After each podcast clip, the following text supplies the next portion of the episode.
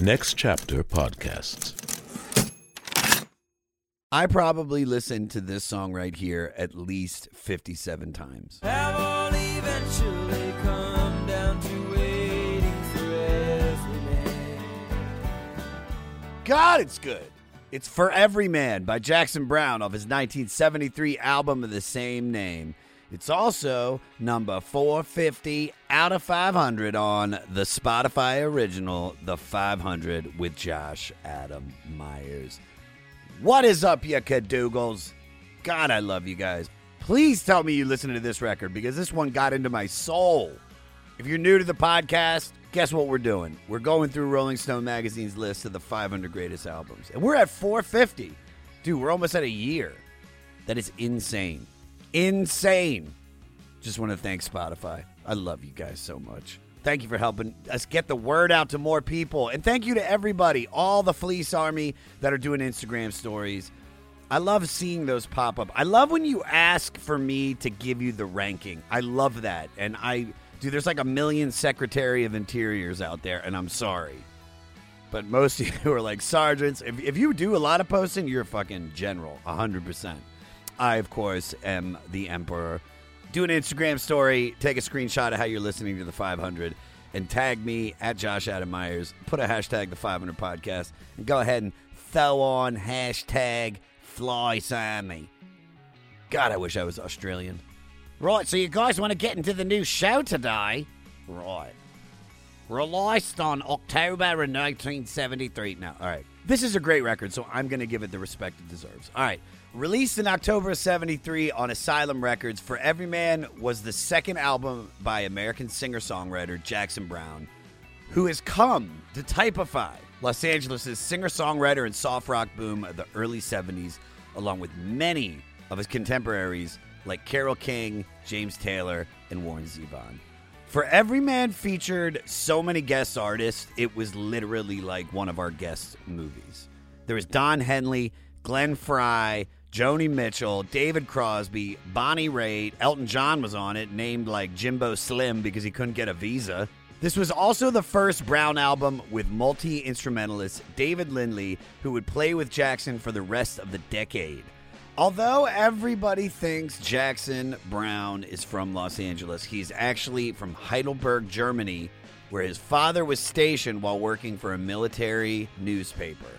They moved to Highland Park when he was 3. In fact, they moved into a house his grandfather had built, the Abbey San Encino, which is featured on the cover of this album. And at 12, the family moved to Fullerton in Orange County.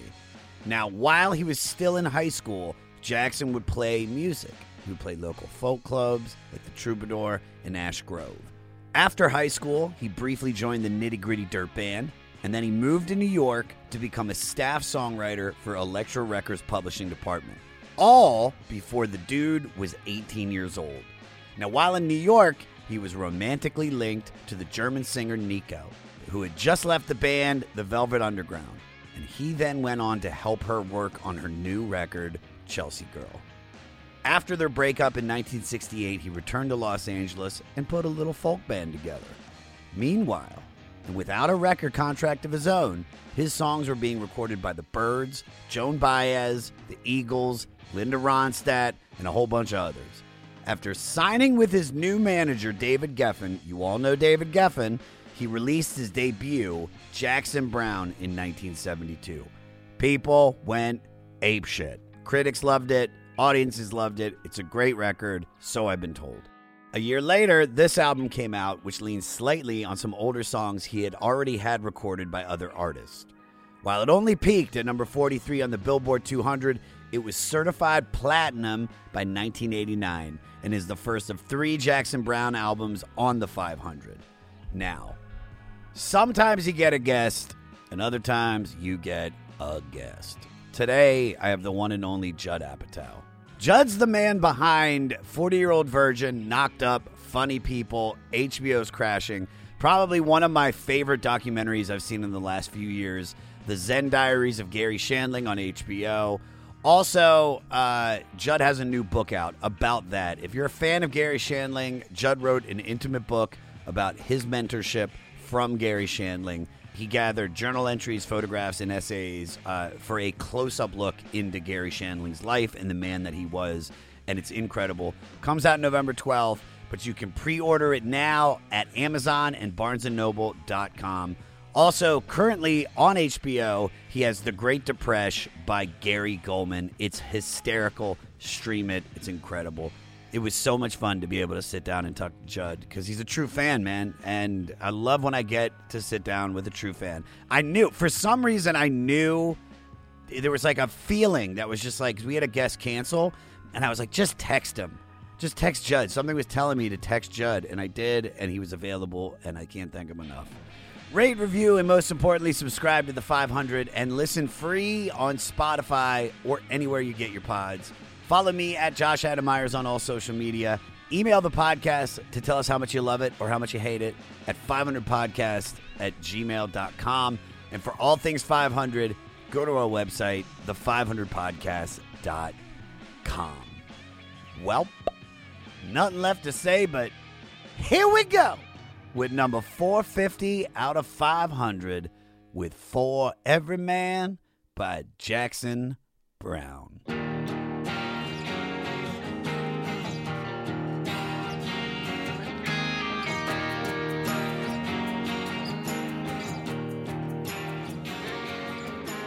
Judd Apatow, Judd Apatow, Judd.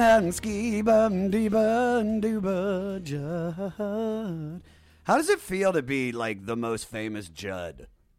There's not a lot of competition. Nelson, there's Hirsch. Ashley. There's a kid from the Real World, San Francisco. Wait, was there? There was, but...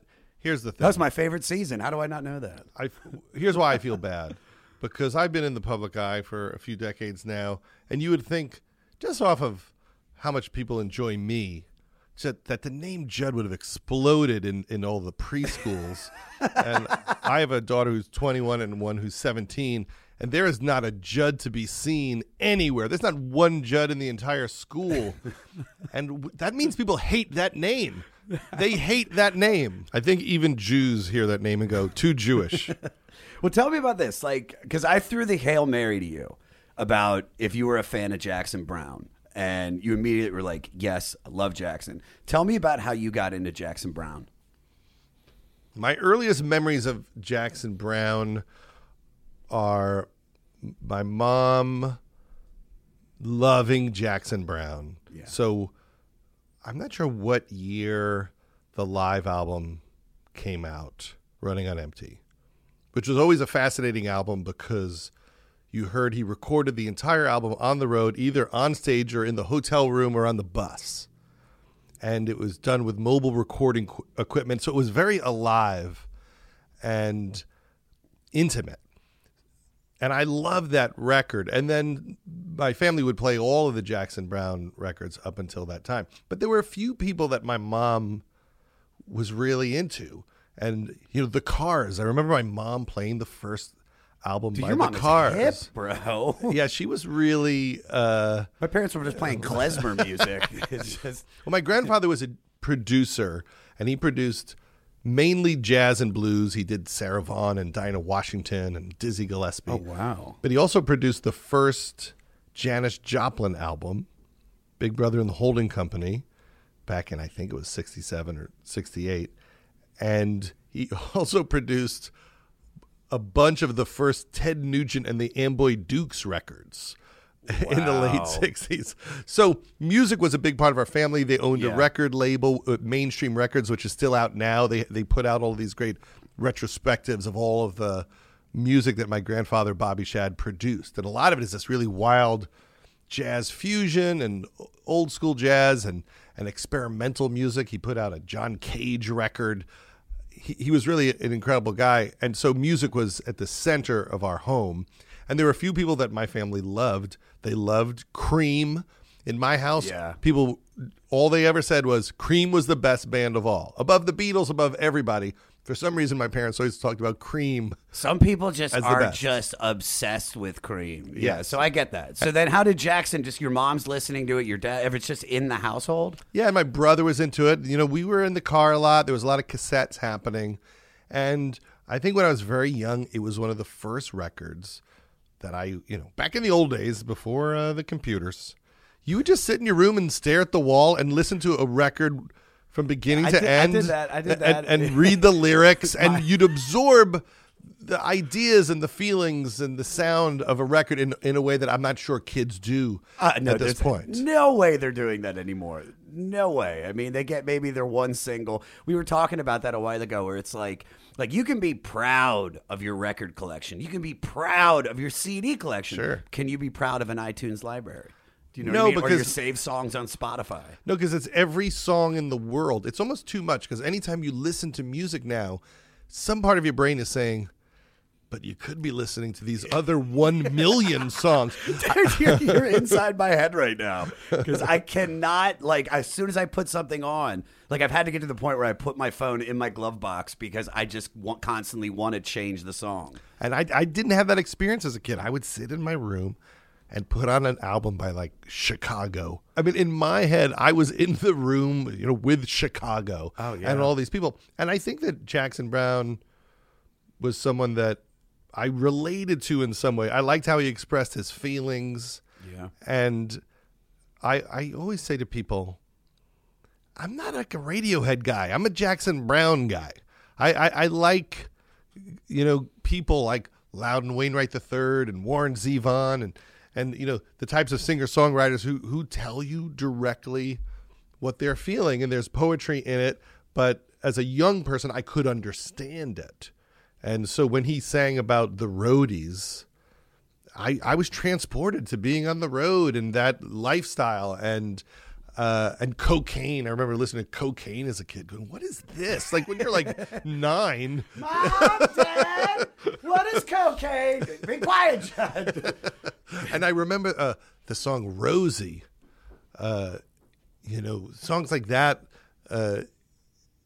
they were so beautiful, and he was probably one of the first people I liked who was really good. You listen to all sorts of stuff when you're a little kid, and then there's someone who's actually brilliant, and you're proud of yourself for getting it as a little kid, and then it just stayed with me my entire life. He's just an artist that I've always enjoyed, and now, I do these benefits at Largo in Los Angeles once a month at this great theater, and every year we do a tribute to Warren Zevon, and Jackson Browne puts it together and gets a lot of the musicians like Waddy Wachtel, who played with Warren Zevon, and other people to just do covers of his songs. So that's actually one of the great, that's incredible. Yeah. Full circle experiences of my life is to get to put on this show every year with Jackson Browne. You know what's funny? So I knew a few songs by Jackson Browne prior to this. Doctor My Eyes, the song from Fast Times. That's the stuff I knew. I knew only hits.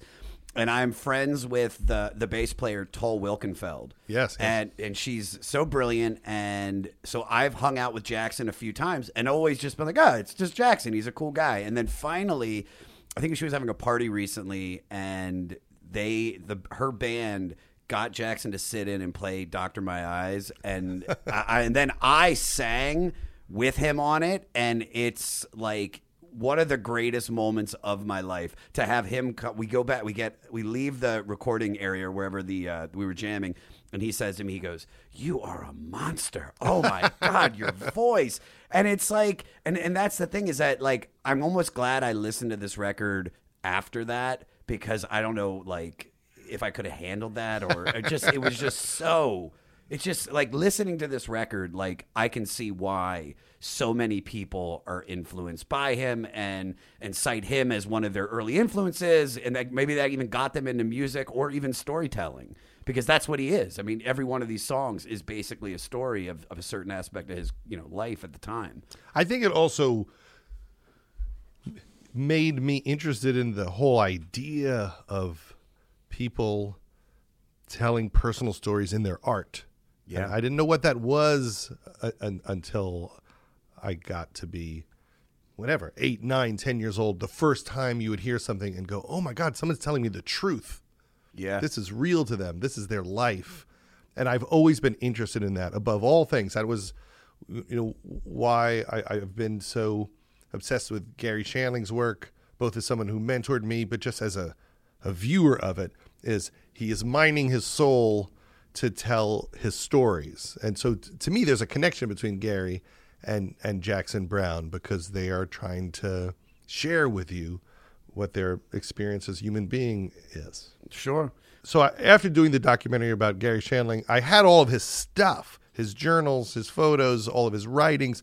And so I decided to make a book, which is both a scrapbook and a biography of Gary, a biography told through all of the interviews I did for the documentary, but most of them are really expanded. So we created this book called It's Gary Shandling's Book, which you can pre-order now. It comes out in November, but you can Terrific. Go to Amazon or somewhere. And if you were inspired by anything in the documentary, the book has all the journals and all of these quotes about his life and his art that I find really inspiring to me. And the one I always quote is this thing I found just in the middle of a random journal page. It said, maybe your comedy is a gift to be given to help people through this difficult life with no expectation of getting anything in return. Yeah. And I think that's, you know, the best version of artistic expression. All right, let's dive into our record. Yes. All right, so our album is number 450 out of 500. It's the second studio album For Everyman by Jackson Browne, released October 1973, produced by Jackson himself. So tell me about... I was five. I was five at that time. Okay. About to turn 6, very excited about turning 6. That's all I could say about 1973. So do you remember, like, first hearing this record? I think this was a record that was bought in my home after Running on Empty came out. I think the family went and bought the whole back catalog. Yeah. And, you know, this is an album I can put on and listen to the whole thing wall to wall. Oh, yeah. Every day for months and years. There's something about it that just puts me in a good place. Just sonically. The vibe of the album. 100%. I mean, since I've been digging into this probably for the last week, and just driving, like, and listening to it, like, I'm calmer. I'm not, you know, I'm not flicking people off. I'm not like I'm not getting mad about stuff. I mean, it's a very relaxing journey into what I think is, like, you know, I'm not going to say a quintessential album in the 1970s, but definitely one that, I mean, not only stays in that era, but it's like you get the feel of what it was like in California at that time. It's just that sound. Let's get into the first song, okay? Because this one kind of took me by surprise. All right, Peter, play the first verse for me. Well, I'm running down the road trying to loosen my load. I got 7 women on my mind.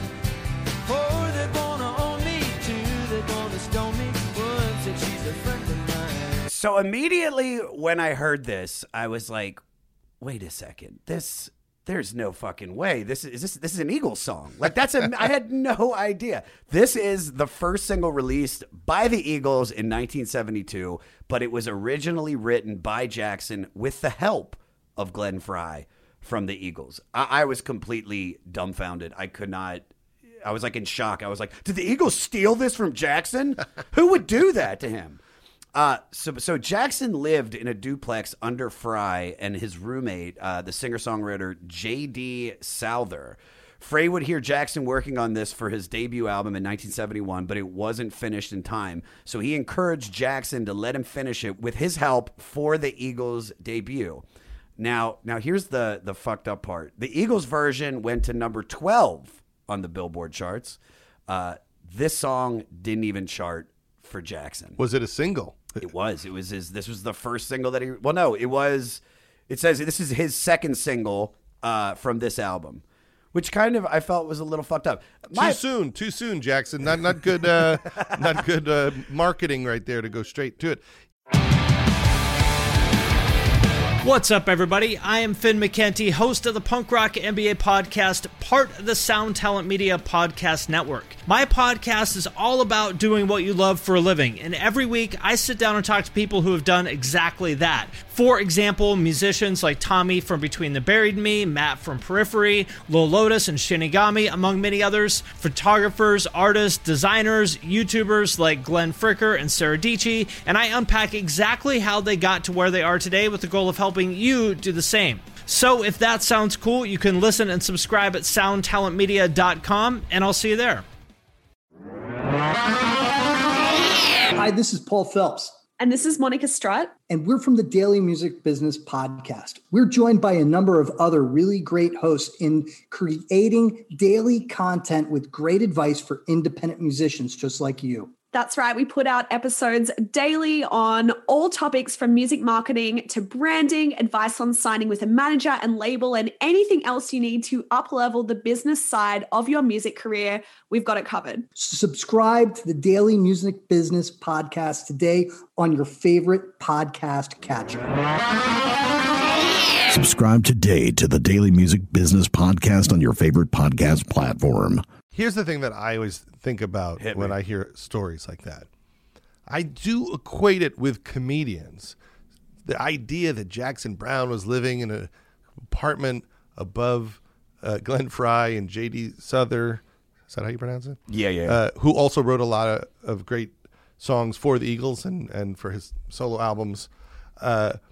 It's like being a comic. When I was a comic, I lived with Adam Sandler, and David Spade lived across the street, and Rob Schneider lived down the street. And, oh, wow. And so I love that before any of those guys had done anything, they were just like us, just guys living in crappy apartments looking for a break. But instead of going to the Improv or the Comedy Store, they were, going to the Troubadour, someplace like that, trying to get noticed. And that they were writing these songs, which became legendary songs.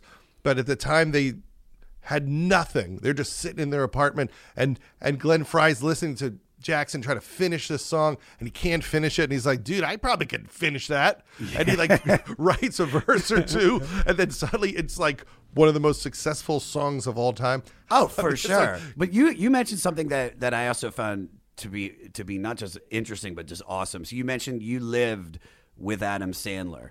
Now, you guys were just a couple of Jewish freaks having fun, trying to start your careers. Did you guys have a project you were working on before you both blew up that no one knows about? No. We didn't. I mean, we didn't really know what to do. And Adam, he was working at MTV a lot. He was doing funny characters on this game show Remote Control and doing some VJing. Yeah. And it wasn't like the whole thing was exploding. And then one day he had an audition for Lorne Michaels at the Chicago Improv. And then Adam's gone. I'm living alone. And Adam kept paying his rent for kind of a long time. Oh, that's awesome. That's awesome. I mean, he never got rid of the apartment until finally I'm like, Adam, this is just sad. I'm just alone in this apartment. And your empty room is a reminder of my failure. And he left all his stuff. Like, when Adam left, I have his stuff still. I have like a box with like his driver's license and his Yankees jacket. He just disappeared. But no, we didn't have any plan. I was just trying to get better at stand-up and writing jokes for other comedians. I was just beginning to make a little money writing jokes for Roseanne and Tom and people like that. And then he was suddenly on TV every week. Did you know, immediately when you first saw him perform, you were like, oh, yeah, this guy is 100% going to be just, exactly whatever he's going to try to do, he's going to do? Yes, and that was the feeling that everybody had. About Adam. And I don't think I've ever seen it since, where there's a person, and it's not like he's murdering with the stand-up at the time. He was very hit and miss. I mean, if you loved him, everything about it cracked you up. Sure. But he wasn't like a super crowd favorite as a stand-up at that time. He was very experimental and weird, and we loved him, and we all just thought, I think this is the guy. And then everything he's done is exactly what we all thought would happen. And it wasn't, will it happen? It was always, how will it happen? Sure. Take It Easy then fades right into the next song, Our Lady of the Well. This might be one of my favorite songs on this record. Peter, play the chorus for me, bud. It's a long way that I have come, across the sand to find you here among these people and the sun. This is reminiscent of the New Testament Bible story of Jesus meeting the Samaritan woman by the well and asking for a drink. It's the first of two songs in a row that mention Maria, a derivation of Mary, Jesus' mother, so it has sort of like a biblical sound to it. It also may be about someone who may have left their country, perhaps like America from Mexico, and found love in a new one. One of my favorite songs on the record. Good. But I think this is when I think the album really starts to pick up. It then goes into Colors of the Sun. Peter, go ahead and play a little bit of that for me. Voices in the air, sympathetic harmony coming from the trees. So this song is so relaxed and heavy at the same time. I think you might have used this buzzword. It's the only way to explain the sound is lush. Mm-hmm. This ballad ruminates about aging, growing, and whether one can plan their life. I think one of the coolest parts is when Jackson harmonizes with Don Henley from the Eagles. They hold this long note on the word time. Peter, do you have that? Fall behind their little bits of time.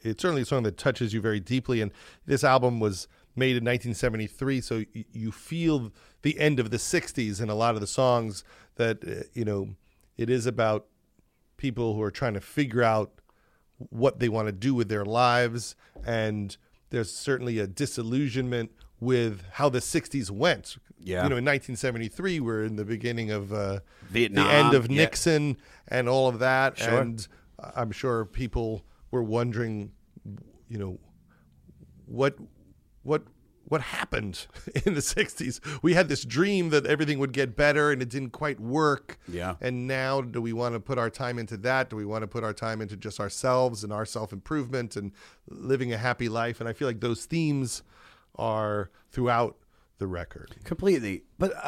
But still, it's about aging. Now, one of the things since I've gotten to know you is you have this like young soul. You're a big kid, and you have this energy where I still see like elements of like childhood in it. In a very respectable way, I'm saying that. But with all the incredible things that you've done, how do you stay in the moment? Well, obviously, I'm obsessed with aging as well because I have two movies with the number 40 in them. Yeah, I'll be 40 next month, so clearly I'm running a long midlife crisis up until I make This Is 50, and I'm 51. I'm about to turn 52, and what's weird for me is I was always the young guy, like I was the kid. Yeah, I started doing stand up when I was 17 years old. I was the young kid in the clubs. I was writing jokes for people when I was a kid. I was doing the Ben Stiller show when I was 23 years old, 24 years old. Oh, and so cool. That's always how I felt. I was always embarrassed that I was younger than everybody else. So it's a little odd for me to be this age because I really do feel exactly the same as I did in my early 20s. That's what I like about returning to stand-up is... It does feel like the thing a kid would do to get in the clubs and compete with everyone else and try to be as great as everybody else. It definitely is a reinvigorating experience. But I do think comedy keeps you young because everything you do in comedy is an experiment, and all of it can fail. There's nothing about your success means the next joke or the next movie will work. And that's scary as shit, but it's also the thing that keeps you on your toes and keeps you excited, because you could fail at any moment. It's 100%. Here, I want to give you. Do you need a crystal to hold right now or anything? All right. Well, this seems to be like a theme throughout this whole record, because the next song is has another thing about childhood. I think he says child or children or a form of that in this album at least 100 times. I thought I was a child. Now, I like this song because it kind of has this Billy Joel feel to it. Also, as soon as the drums kick in, it becomes what I think is the most 1970s song of all time. Peter, go ahead and play a little bit of it for me. Spent my whole life running around, chasing songs from town to town. Now the child is a child and we are children. The kids are children and my children having kids. But one thing is for sure, I'm a child. Guitar break. David Lindley, go. So this seems to be about how falling in love can make you grow up whether you care to or not. Yes, this is the inspiration for Knocked Up. Really? This song is exactly Knocked Up. Sometimes when I make a movie, I'll work on it for years, right? And so a movie will take 2 to 5 years to make, and then I'll hear a song and go, everything I was going for in that movie, this person expressed in three and a half minutes. Yeah. And they do, and that's what this song is about. It's about thinking you're a kid, thinking you're allowed to be immature and be in this space, and you look at someone and you fall in love and it's over, and now you're scared. You're scared for how long you'll live, for their safety, for your health, for their happiness. And it's like when you have a child, you have the same feeling. Yeah. You're both so excited, but now you're terrified that this thing created is safe or not. Like this line, I thought that I was free, but I'm just one more prisoner of time. And that's part of growing up. And I think most everything I've done is a coming of age story. In fact, the first thing I ever wrote, I wrote a spec episode of The Simpsons. So the first year The Simpsons was on the air in the early 90s, I just wrote one as a sample to try to get other people to give me work. The Simpsons did not request it. It was just to be a writing sample. And the premise of it was that Homer takes his family to see a hypnotist, like a funny comedy act hypnotist. And the hypnotist makes Homer think he's 10 years old. And then the hypnotist has a heart attack. Well, okay. I'm sorry. I have The Simpsons tattooed on my arm, Judd. So I'm like, wait. Okay, go ahead, continue.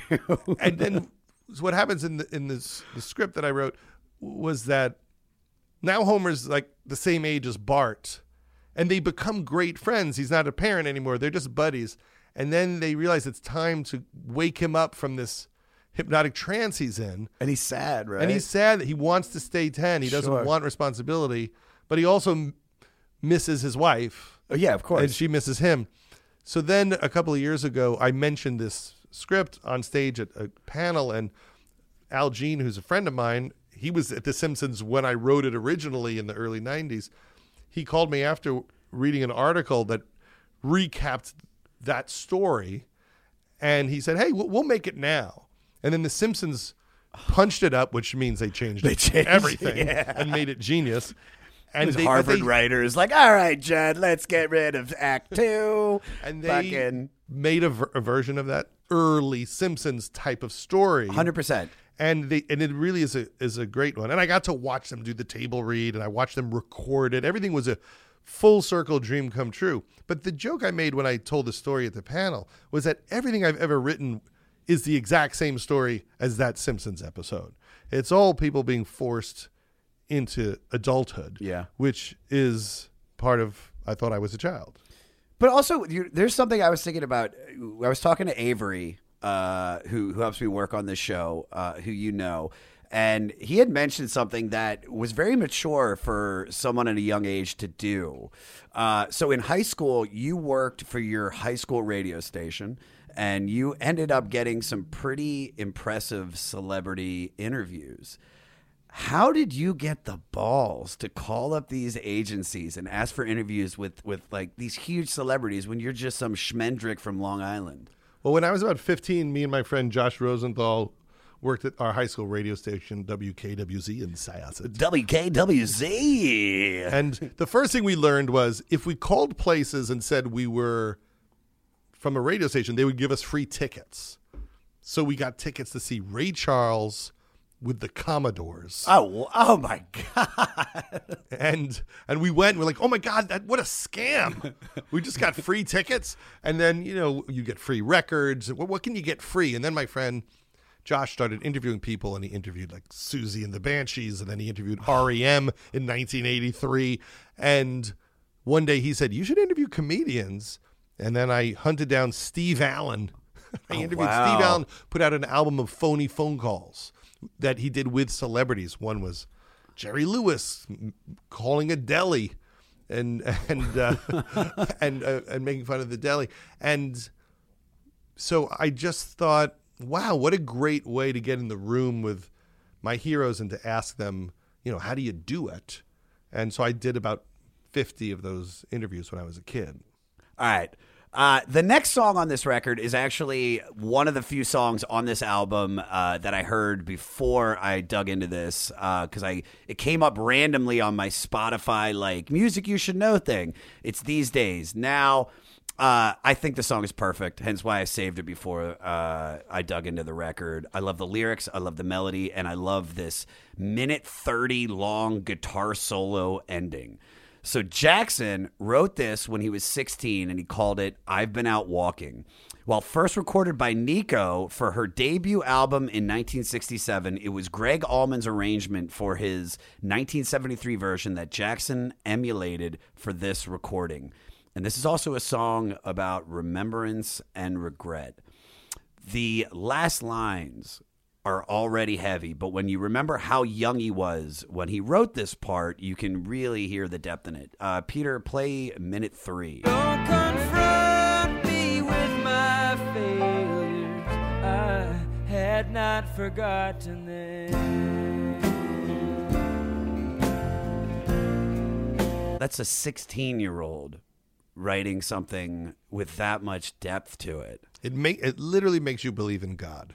It makes you believe that there's a universal intelligence, and that when people are creative, they're somehow tapping into something in the universe. Because how does a 16-year-old write, don't confront me with my failures, I had not forgotten them? Yeah. It is, I mean, it's so powerful. This song, I have to say, is in probably my top 10 of favorite songs of all time. I go back to this song constantly. There's a great Paul Westerberg version of this song as well. And in my darker times, early in life, when I was between girlfriends or coming out of a terrible breakup, this is just one of the great get depressed and cry alone in your closet. Oh, yeah. Songs. Mine's Vincent by Don McLean. Oh, yeah. That's my weep. I hosted a benefit last year, and Ed Sheeran and Don McLean sang it together at the benefit. But I love this line. Now, if I seem to be afraid to live the life I have made in song, well, it's just that I've been losing so long. First of all, every 16-year-old feels that way.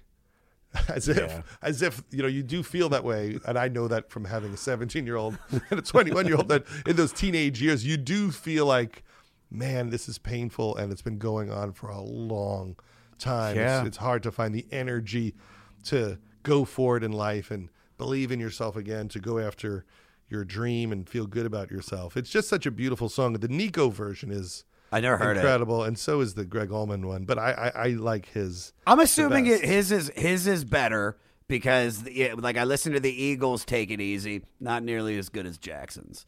Let's talk about remakes for a second. So Jackson Browne did a few remakes. He did this song, Stay. If you could remake any movie or TV show, anything, we're talking Chinatown, Godfather, Night Court, whatever, what are you remaking? Is there something? Well, I'm so not the remake guy. I know, but that's why I wanted to ask. I mean, I've been asked about it in the past, and I've always said no, mainly because if something is good and it exists, I'm always like, well, what am I trying to do? Like, match this piece of greatness. I'm not going to surpass it.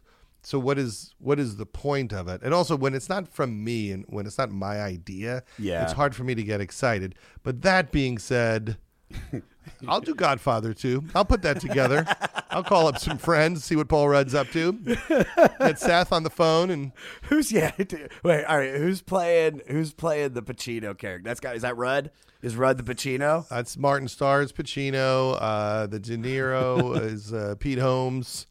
Diane Keaton. If you do a flashback at like the Abe Vigoda scene or anything like that, like I want to be the Abe Vigoda character. Let me just be Abe Vigoda. Seth is Lee Strasberg in Cuba.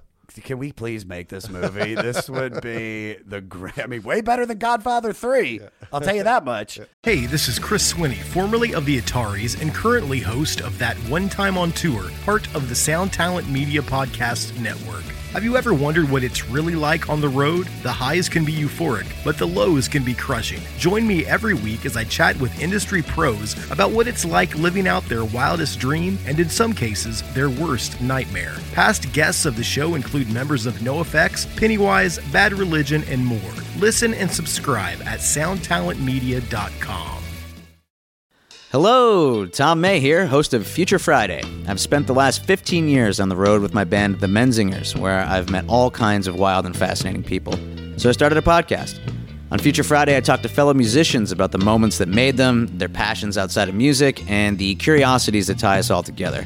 I've also talked to the likes of UFO researchers, magicians, soldiers, and documentary filmmakers, and I'm constantly searching for folks that can shape and change our view of the world. You can check out Future Friday wherever you like. All right, that goes into Redneck Friend. All right, so this was the first single from this album, and it doesn't sound anything like the rest of the record, but fuck is it fantastic.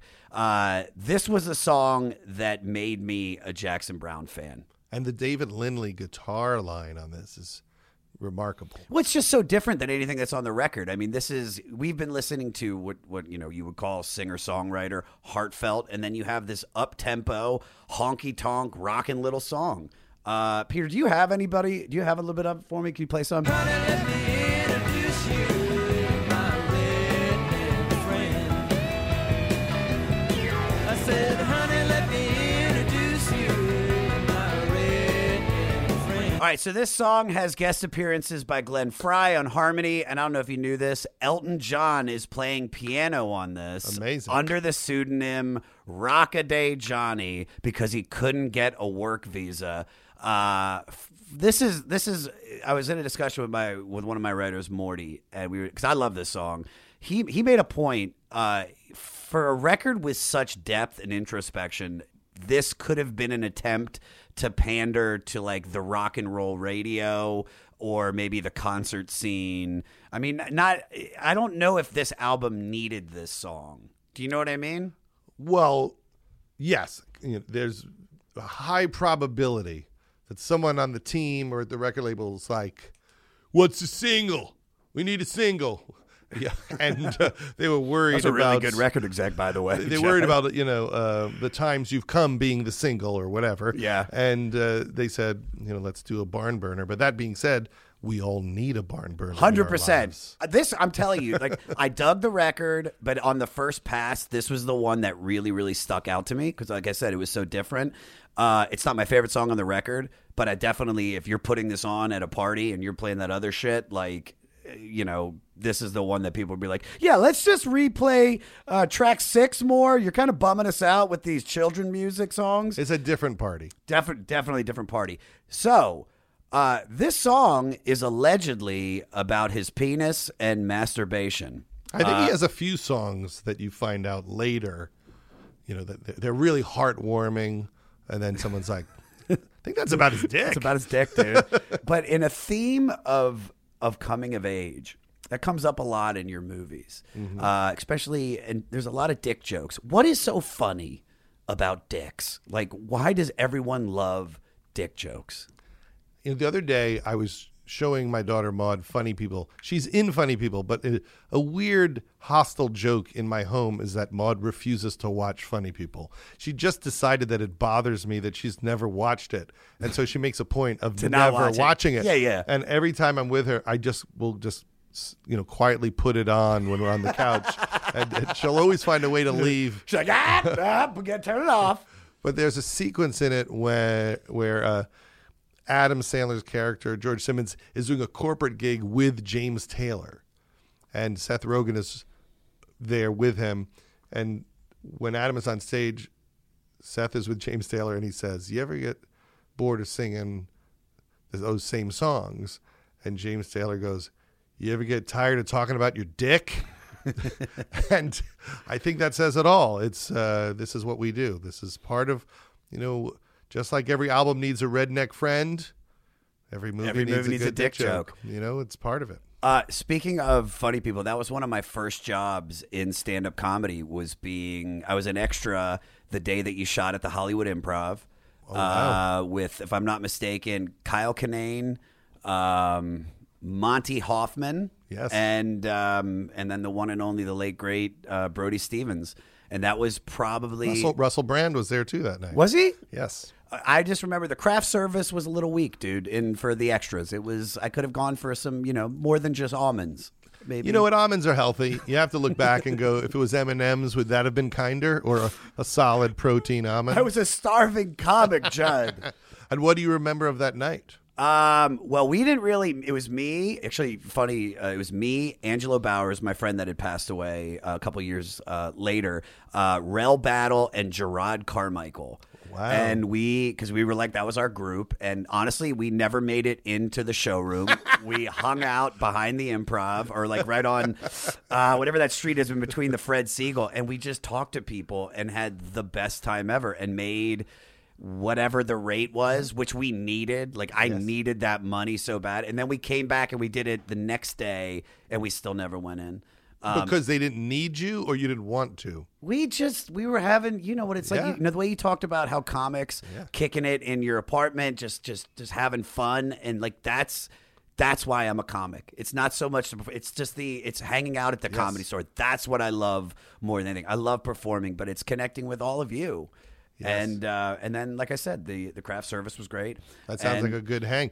Now, Brody Stevens hosted that night, and we never knew what we would need for the movie, so we shot a lot of stand-up in different places, and we would always hire a host and do a whole show. And we're shooting all the shows with the greatest cinematographer in the world, Janusz Kaminski. So every time we did a show, we were like, well, maybe we'll... Is that Schindler's List? Yes. And everything Spielberg's done for the last 25 years. That must still blow your mind. Oh, incredible. And I'm like, oh, my God, I can shoot Brody Stevens with Janusz Kaminski? And so... At the end of it, we put together an HBO special where we took a lot of people's acts from different nights of taping and made an HBO special out of it. But Brody Stevens wasn't in the movie. And one of his running gags was he would always his credit was always... Cut out of funny people. Yeah. But the way we used the Improv was for just this moment where Adam sang this song, which was Fuck George Simmons. And he sang this very sad song about being a celebrity. And Adam improvised it. And it was really haunting and weird. And it was part of a very long improvisatory set. And one of the assistant editors was like, I think you could use this entire weird thing he sang. And so we didn't use anything else. But when Brody died... I went through the office and I said, do we have the footage of Brody? And I found the dailies of Brody that night. Yeah. And I edited it together and I showed it on Conan. And he was amazing. He was so funny. It's such a, and it's a beautiful, piece of footage from Janusz Kaminski. But Brody was so on his game and hilarious. So, we showed that at the memorial. Yeah, I remember. And I was so happy it existed. No, that's so great. All right. And now back to our regularly scheduled programming of guitar picking, thinking about life, and sadness. The times you've come. So this is gorgeous, and Bonnie Raitt sounds amazing on the harmony. And when I found out it was Bonnie Raitt, I was like, you have a very similar thing with Jackson because the cameos in this are so incredible. It's like they're Sarah Silverman. Yeah, exactly. It's like having... It's like part of the group. Oh, let's ask Bonnie. It's like Eminem popping up for a second.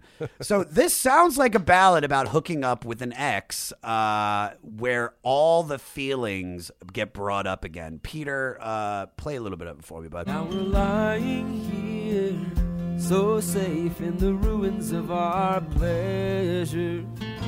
Laughter marks the place where we have fallen. Now we're lying here so safe in the ruins of our pleasure. Who the fuck talks like that about hooking up? Like, that is, like, the ruins of our pleasure. I've never been smart enough to write like that. I mean, that's why everyone in everything I do is dumb or stoned or in high school, because I can't write smart people. I can't even fake a smart character. I would say, so we're lying here covered in our sex sauce. Like, that's how I would put it. Maybe it's about Bonnie Raitt. Ooh. Were they, did they date? Says, when you went away taking all that I'd built my false road on, I dropped my life and couldn't find the pieces. Now you come and go, and it's hard, but I feel my strength returning. So that, who is it? Is it Ronstadt?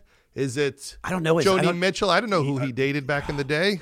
I don't think he dated Bonnie, because I did a Bonnie record right at the beginning, and this is right around that time that she made her second album, Give It Up. So, yeah, I just think he's like, it's the same shit that, like I said, you're jamming with other people that are at the same level as you, and, you know, that are in your comedic circle. And I think he's just pulling out, you know, people that just want to work with him. Maybe it is. Maybe he is fucking Bonnie. Who knows? All right. Then that goes into Ready or Not. So crazy that the Fugees covered this song, right? No. All right. This is about Phyllis Major, a European model and actress that Jackson met at the Troubadour, which led to his breakup from Joni Mitchell. More specifically, it was about Phyllis being pregnant with their son, Ethan. He was admittedly too immature to keep the focus on how this big change was affecting him, so he wrote it about her trying to domesticate him.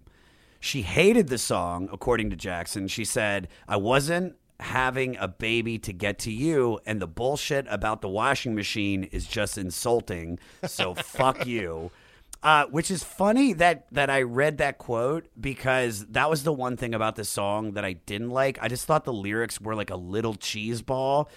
You know, here, play 23 seconds in for me, bud. Better in a crowded barroom, one of those typical Hollywood scenes. I was doing my very best. Best line in the whole song is when he said, I punched an unemployed actor. I mean, we've all been there. He wouldn't give me his West Side Reynolds passcode. The song's okay, nothing special. But I love the idea about his dream girl. So Leslie is your dream girl. And we all know you guys met on Cable Guy. Mm-hmm. But what was it that connected you two so well, and how have you kept your relationship going while working in Hollywood? Well, you know, she's hilarious and beautiful and brilliant, and we've been partners, you know, as a couple and a family and in the work, and she's endlessly fascinating and interesting and, you know, like a puzzle you can't solve in the best possible way. Like, I every day feel like I'm on a first date. Oh. Every time I go to a restaurant, I feel like when she goes to the bathroom, she's not going to come back. Every day I feel like she's going to come to her senses. And that feeling has never gone away. And the funny thing about this is, again, this is like a knocked up song also. Sure. Because, you know, it has the lyric, nature didn't give her any warning. Now she's going to have to leave her wild ways behind. You know, that's kind of the premise of Knocked Up for Seth and Catherine. Yeah. And I may have stolen my whole career from Jackson Browne. I don't know. I'm beginning to notice some recurring themes. Maybe you shouldn't have done this album, dude. Does he have an album called This Is 40? I need to know. Some other facts about this song. Jackson and Phyllis were married in December of 1975 when their son was a couple years old. But tragically, 4 months later, she committed suicide. After she died, he stopped playing this live because she hated it. Years later, he started playing it again, but he still leaves out the parts that she didn't like out of respect for her.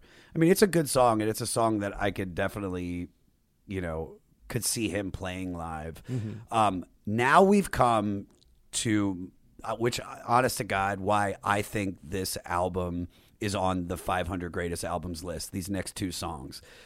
Sing My Songs to Me. one, these next two songs are perfect.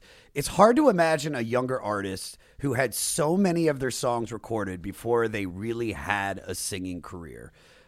If we're taking this literally, it's Jackson asking to hear his compositions sung back to him so he can gain new insight into in perspective into what he was thinking when he wrote them.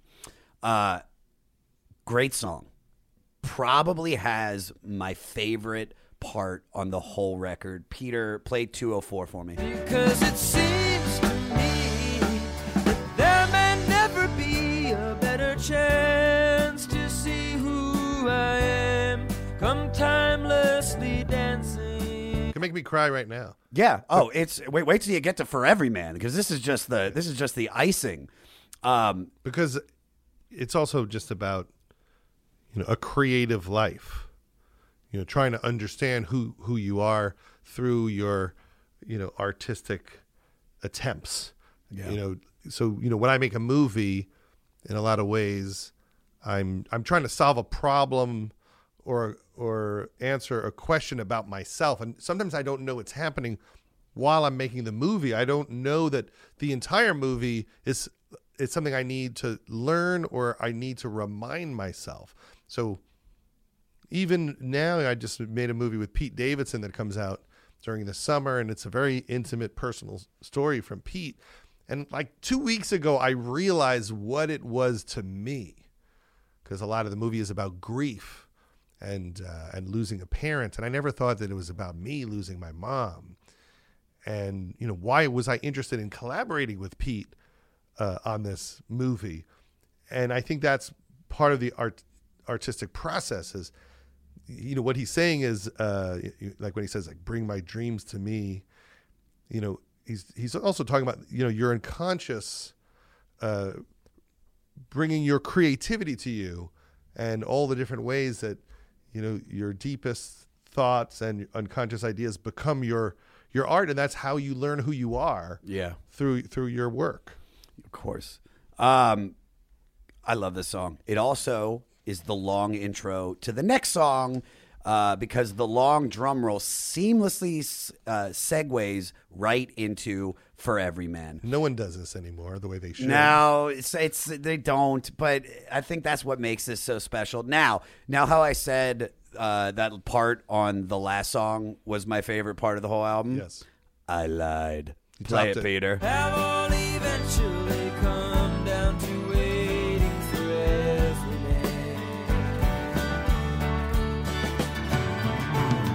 this song is perfect. It made me cry. I've listened to the record probably 10 to 12 times. I've listened to this song maybe 40. I just love it. It's like that's what I love about doing this podcast is when something gets into my soul. And this song just made its way in there, made a nice little nest, and I fucking love everything about it.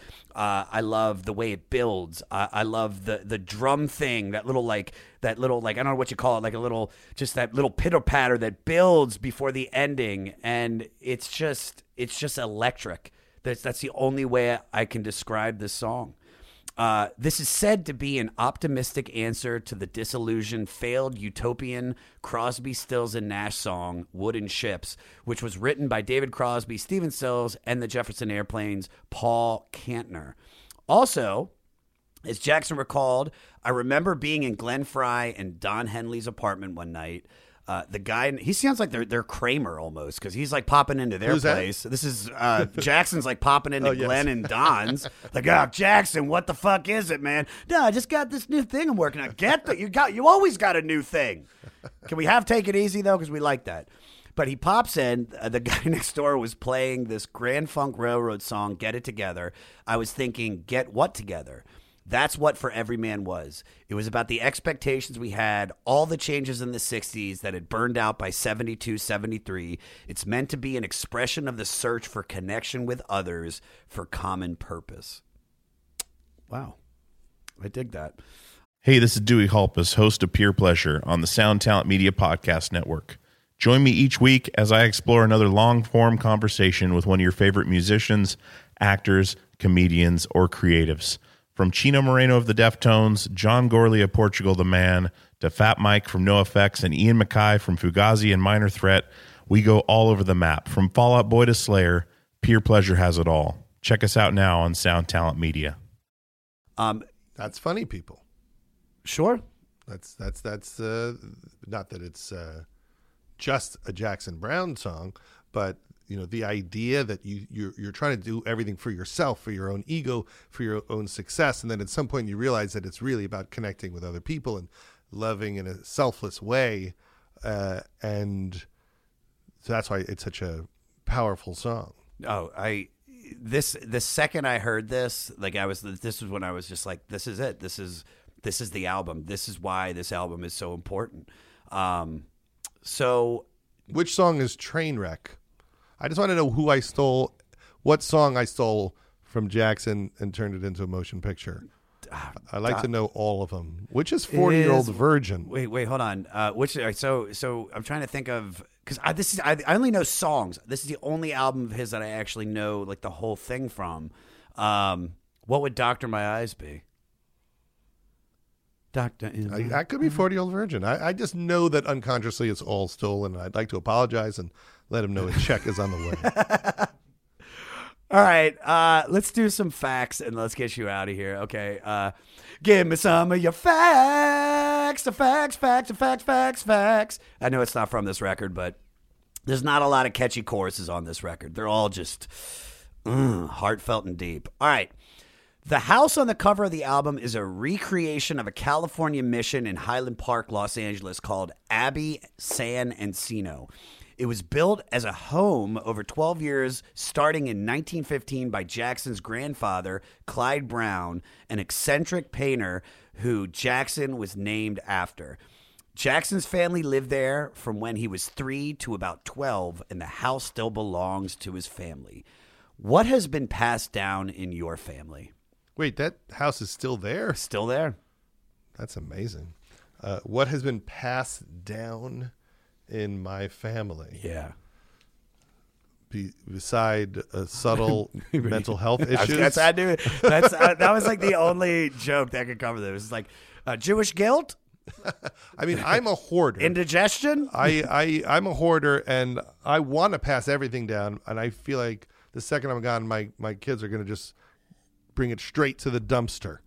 So I feel like they're gonna. There's some. It's a lot of it's probably good memorabilia. You know, I think you're at a level we can sell, like, you know, the basketball you played with in middle school. You know, they don't want my Vincent Price autograph.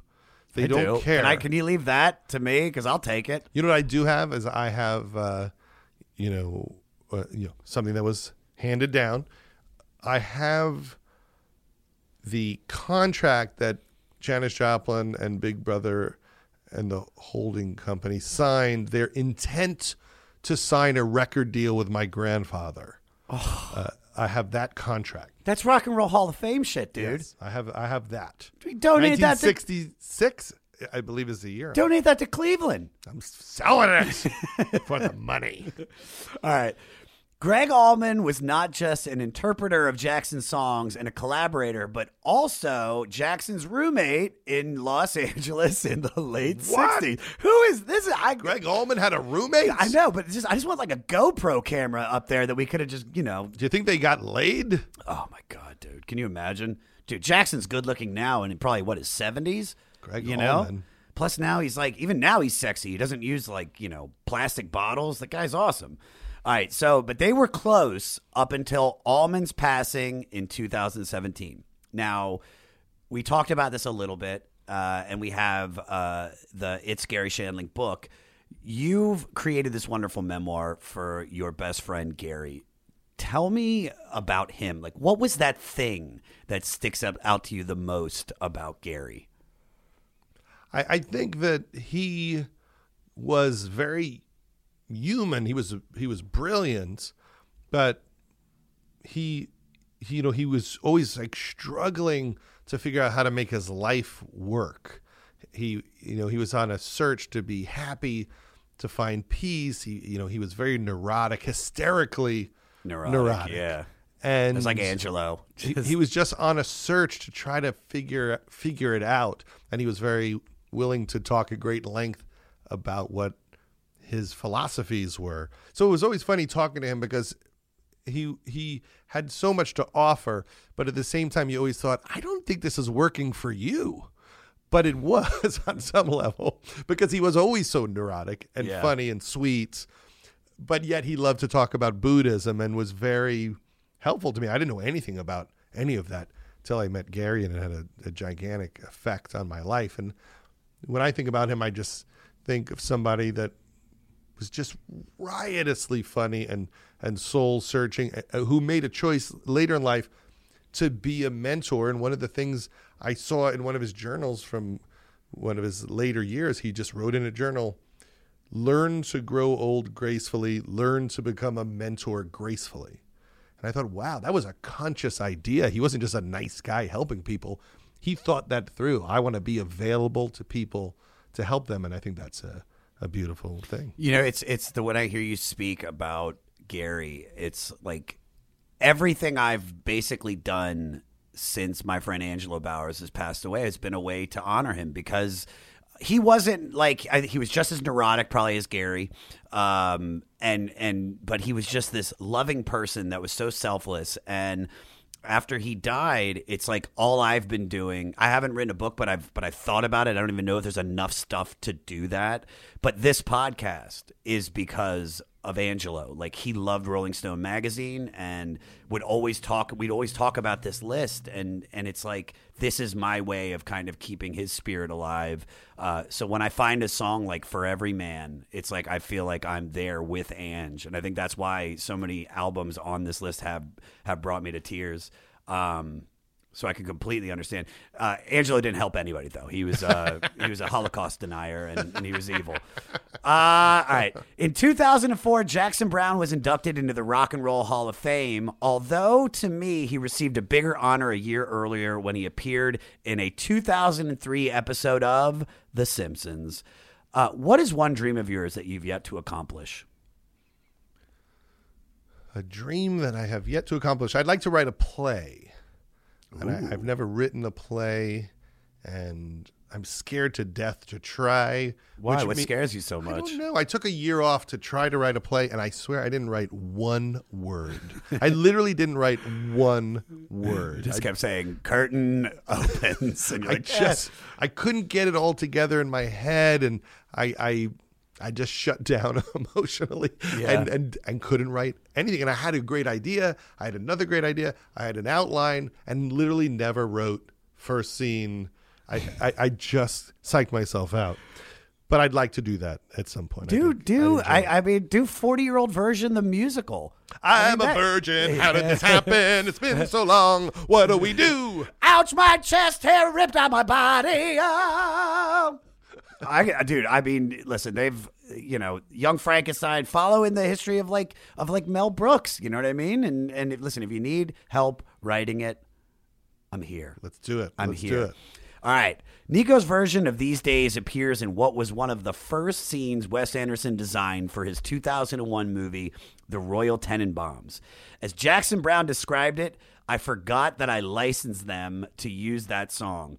You're sitting in a movie theater, and there's this great moment when Gwyneth Paltrow is coming out of a bus. I'm thinking to myself, I used to play a guitar just like that. And then the voice comes on, and it's Nico singing These Days, which I played on. All right. I got two parts to this question. What scene that you've written would you like an entirely new spin-off series to be created off of? What scene? I always want to do that. I try very hard to make the supporting characters and very small parts really strong. So, you know, Jonah Hill was in The 40-Year-Old Virgin, and he had the 90 seconds of screen time, but it's very memorable when he comes into the eBay store with his shoes. It's so great. Yeah, it's such an iconic scene in that movie. So I wouldn't mind seeing that character spun off. You know, we did a spinoff from Forgetting Sarah Marshall. We get him to with the Greek. Russell Brand. Yeah, get him to the Greek. And This Is 40 is a spinoff and Knocked Up. So I always like the idea of doing that. So I don't know. I wouldn't mind seeing Jane Lynch from The 40-Year-Old Virgin, how she's doing now. I Romney Malco in The 40-Year-Old Virgin, Mindy Kaling from The 40-Year-Old Virgin. I think most of those characters. Owen Wilson from The Cable Guy. He was the person who went on a date. I just want to find out what happened to the rest of the people at the cable guy party, the karaoke party. Exactly. That was such an interesting group of people. Like, yeah, that was a troubling Roman Polanski type party. Oh, very much. It was very Rosemary's Baby, I think Ben was going for. All right, second part of this question. What has been your most surprising success? Surprising success. Well, for a very long time, nothing did well. For decades, everything was getting canceled and not opening at the box office, literally for decades. So probably the 40-year-old version doing well because Steve wasn't a big star. Not yet, yeah, but... And it was just a weird idea. It came out at the end of August, and it did, you know, really well the first weekend, but then the next weekend it went up.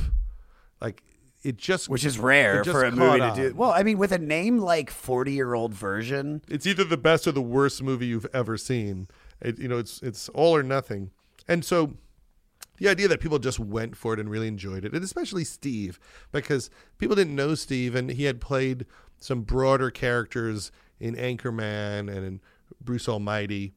This was right when The Office was starting, and I think people realized just what a great soul he is. He's so sweet and funny, yeah. And he's great going for broad stuff in the movie, but I think they felt his heart in it, and that's why the movie did well. I mean, it's a comedy that you could say, we were talking about dick jokes earlier. I mean, it has a plethora, but there's heart to it, and I think with all of your films, in anything, even stuff you produce, there's so much heart to it.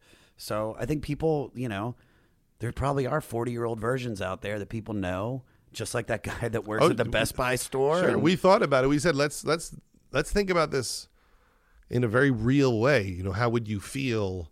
What would you do?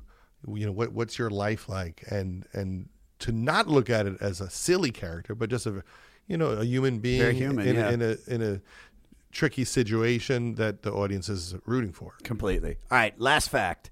In 1999, there was a mural painted on a building on the corner of 2nd Street and Kinsley Avenue in Winslow, Arizona, of a reflection in a window of a blonde woman in a bright red Ford flatbed truck looking at whoever stands there. The area was named Standin' on the Corner Park. On September 24th, 2016, about 6 months after Glenn Frey passed away suddenly, a life-size bronze statue of him was added to the park to honor his songwriting contributions to Take It Easy. Where would a statue commemorating you be installed? I didn't know where you were going with this question. No, but also, not only where is it installed, what would you be doing in the statue? That's a very good question. Honestly, what popped into my head was I thought the statue would be in front of where I used to bus tables at El Torito in Syosset, Long Island. I worked at an El Torito. And it would just be me in my outfit with my tray, you know, of chips and salsa that I'm bringing to a table. And I always had a tag that I had made that said my name was Lopez. Of course, because you look like a Lopez Goldensteinberg. And for some reason, Cohenslaw. I think that would be the statue. That's the pure me. Do you ever go back to that El Torito? It's not even an El Torito anymore, and I don't know why it closed down. It was very successful, and I hate when you have these places in your life and then they're not there anymore. Yeah, I know what you mean. So I'm very unhappy with the El Torito people. But if Jorge's out there, the manager who treated me well. I still think about you sometimes. Jorge, reach out. All right, final thoughts on the record, Judd. Go ahead. It was so much fun listening to the record again and listening to it with you. I think it's fantastic. I just thank Jackson Browne for making it because I literally have spent hundreds of hours listening to this record. And in addition to being a brilliant artist, knowing him a teeny bit, he really is a fantastic, kind person. Yeah. I've gotten to see him perform at Largo with different people in a lot of different situations, and he's just the best. And it was a pleasure to get to talk about him, and I hope we have given him the proper respect, which he is due. He is due, and I think we did.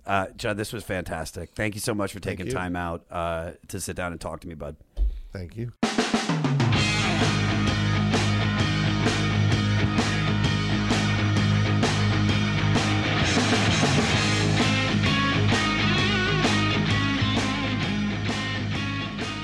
Judd Apatow, ladies and gentlemen. God, that was fun. Judd Apatow has a new book coming out, guys. It's Gary Shandling's book. It comes out November 12th, an intimate look into the man Gary Shandling using all of Gary's writings. It's incredible. Pre-order it on Amazon or barnesandnoble.com and watch The Great Depression by Gary Gulman on HBO. And you can follow Judd on all social media at Judd Apatow. I'm going to be posting Judd's Spotify mixtape. We're going to set up our own 500 specific Twitter and Instagram accounts. So hopefully all that, and that's going to be an easier way to get all the 500 goodies straight to you, not through me because I'm terrible at posting. But for all things 500, if you want to dig into that kind of stuff, go to our website, the500podcast.com. That's where we'll have his mixtape for sure, as well as everybody's mixtapes.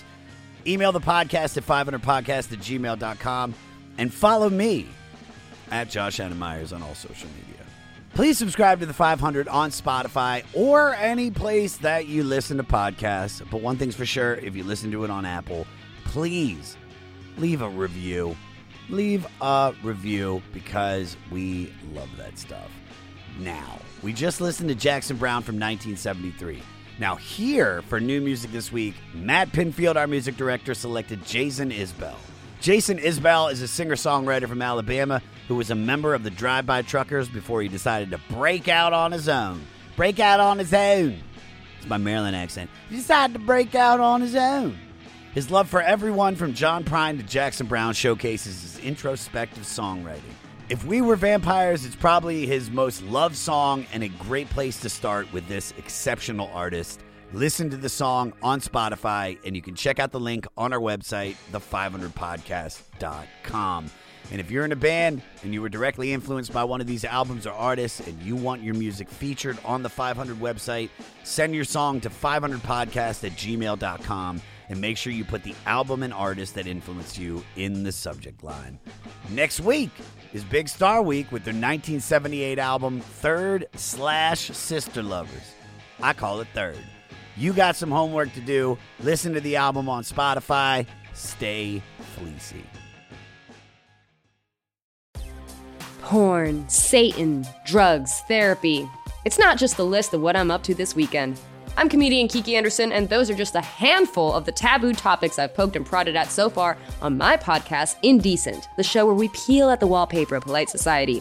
Each episode digs into the dark underbelly of our culture to dissect the things we aren't allowed to talk about around the dinner table, featuring conversations with comedians, activists, journalists, academics. They all help me figure out the who, what, and why behind what is and isn't acceptable behavior. Indecent with Kiki Anderson, where NSFW meets LMAO. Mwah. Hey, this is Mike Wiebe, and I'm the singer in a band called The Riverboat Gamblers. And I'm Zach Blair. I play guitar in a band called Rise Against. Mike and I also have a band called The Draculas, and we also have this great, amazing new podcast called Zach and Mike Make Three. Yeah, each week we're going to ask ourselves and we're going to ask our guests what three favorite things they are into at that moment or in their entire lives. And then we're either going to agree with them or we're going to make fun of them. And you're going to listen to it and you're going to like it, or we will make fun of you. How about that? I just flipped it on you, the person listening to this right now. But we're going to do it every week here on the Sound Talent Network. Once again, it's called Zach and Mike Make Three. Yeah. Next Chapter Podcasts.